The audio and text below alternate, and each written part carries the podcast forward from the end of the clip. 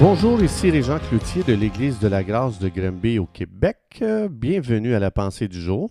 Aujourd'hui, je vous invite à tourner avec moi dans l'Épître aux Hébreux au chapitre 11, le verset 1 qui dit ceci. La foi est une ferme assurance des choses qu'on espère, une démonstration de celles qu'on ne voit pas. Vous avez sûrement entendu dire comme moi, tu conseilles euh, quelqu'un ou bien même toi-même, tu, arrives à cet endroit dans ta vie où est-ce que tu dis aux gens, ou tu entends dire les gens dire, je crois, mais ça ne marche pas. J'ai pris cette promesse-là, je l'ai déclarée encore et encore, puis il n'y a rien qui change, il n'y a rien qui s'améliore. Donc, je ne sais pas qu'est-ce qui ne marche pas. Alors, ce verset ici donne la réponse. Euh, la Bible fait une très grande différence entre se mettre d'accord intellectuellement avec la parole de Dieu versus une foi qui est activée dans la parole de Dieu. Il y a une différence entre les deux. La foi, c'est une croyance tellement forte qu'elle devient une partie de ta propre nature. Tu ne peux pas te défaire de ça. Donc la foi, c'est quelque chose qui est beaucoup plus fort que la croyance. Croire, c'est simplement de donner un accord intellectuel à la parole de Dieu, tandis que la foi, c'est quelque chose qui est tellement puissante que les gens auront beau être contre toi, le monde entier est contre toi, tu ne peux pas enlever la foi de cette personne-là. Donc la croyance peut être perdue, elle peut être changée, euh, par un argument persuasif, tandis que la foi fait tellement partie de la personne que si tu veux enlever la foi de cette personne-là, il va falloir qu'elle meure. On voit justement les hommes et les femmes de foi à travers l'histoire de l'Église, euh, comme par exemple dans les temps de persécution, euh, les gens disaient, les gens qui étaient anti-Dieu, anti-bibliques, les gens disaient tu renies ta foi ou bien on t'amène dans, les arènes et tu vas devoir mourir si tu ne, ne renies pas ta foi.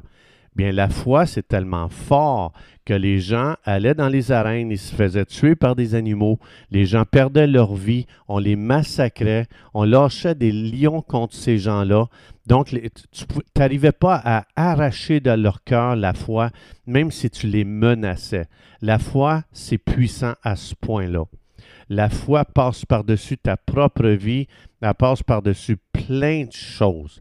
Donc, euh, c'est quelque chose, ça, c'est quelque chose qui est très important à comprendre parce que souvent on dit, mais comment ça se fait, Seigneur, pourquoi tu fais rien pour cette personne-là? Elle a pris cette promesse-là, elle la déclare, elle n'arrête pas de, la répéter, elle n'arrête pas de dire, euh, Dieu dit ça, Dieu dit ça, mais le problème, c'est que souvent, ça reste dans la tête. Il ne faut pas oublier que l'être humain, le côté gauche du cerveau, c'est euh, euh, le raisonnement, c'est l'analyse, c'est la logique. Et la personne, elle prend une promesse, puis elle commence à la déclarer, puis elle commence tout de suite à analyser si la situation a commencé à changer.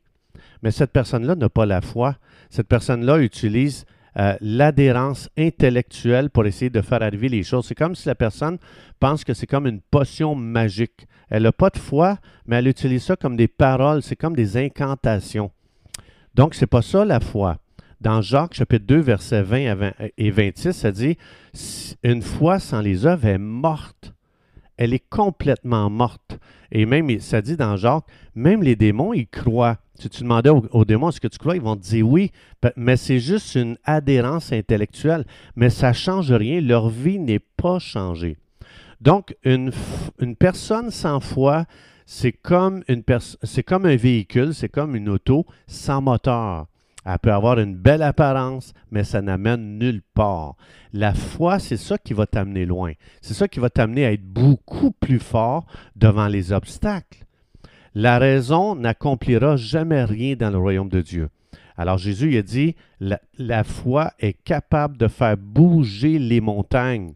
Les montagnes, ça parle des obstacles sur notre route. Combien j'ai vu de gens, et combien moi-même, je m'inclus dans ça, Combien de fois devant les obstacles j'ai abandonné? Et ça, ça révèle que dans cet endroit-là, dans ma vie, j'ai pas eu de foi. J'avais seulement une adhérence intellectuelle. Et une adhérence intellectuelle va abandonner devant les montagnes, devant les difficultés. Je vois pas de signe, je crois pas. Ça, ça révèle qu'il n'y a pas de foi.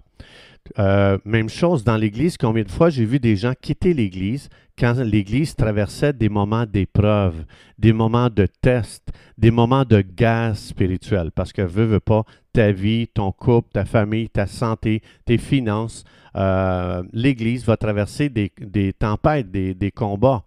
Donc, c'est pas quand une église est un oasis qu'on voit si les gens ont la foi. C'est quand l'église traverse des tempêtes. Et c'est dans les tempêtes que les gens quittent l'Église. Donc, c'est facile d'avoir la foi quand tout va bien, parce que dans ce temps-là, ça me demande seulement un, accord intellectuel avec la vérité.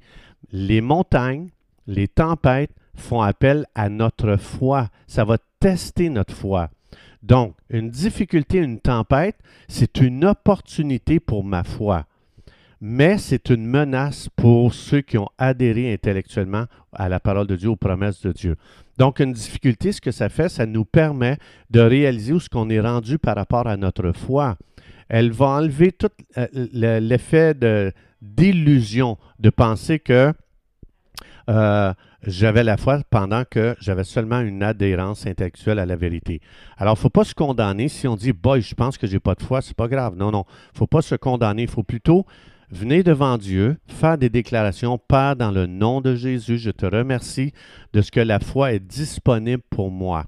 Et je viens, je refuse un christianisme qui adhère intellectuellement à la vérité sans foi. Ça, c'est une contrefaçon de l'ennemi et je refuse et je lis l'esprit religieux et j'appelle la foi de Dieu dans mon cœur. J'appelle la foi qui change les situations, qui ne se met pas à douter quand les choses arrivent pas comme ils veulent, comme je veux. J'appelle j'appelle la foi de Dieu euh, parce que je déclare que Dieu ne peut pas me tromper, Dieu ne peut pas mentir. La défectuosité n'est pas du côté de Dieu, mais c'est de mon côté. Alors je déclare qu'aujourd'hui, c'est un jour que je vais grandir dans ma foi. La foi va développer un nouveau degré euh, de qualité. Je le déclare parce que dans Colossiens 1, 27, Jésus en moi, l'espérance de la gloire, l'espérance pour plus de foi, l'espérance de parler aux montagnes aujourd'hui et de déclarer que je décide de croire pas mes émotions, pas ma raison, pas la logique, mais la foi, ce que Dieu a dit, je déclare qu'il va en être comme Dieu a dit. Donc, tout est une opportunité aujourd'hui pour grandir dans notre foi. Alors, chers amis, c'est tout ce que euh, c'est tout ce qu'on avait aujourd'hui pour cette pensée. Si vous aimeriez devenir partenaire avec nous pour faire avancer le royaume de Dieu, je vous invite à aller sur notre site internet. Je vous donne l'adresse église-de-la-grâce.ca. Je répète, église de la grâce.ca. Vous allez voir une icône, ça dit donner et vous allez avoir toutes les instructions comment devenir partenaire avec nous. Et euh, n'oubliez pas de spécifier que vous voulez donner pour la pensée du jour. Je vous remercie de tout cœur pour votre soutien. Merci pour vos encouragements. Que Dieu vous bénisse abondamment. Et Dieu voulant, on se retrouve demain.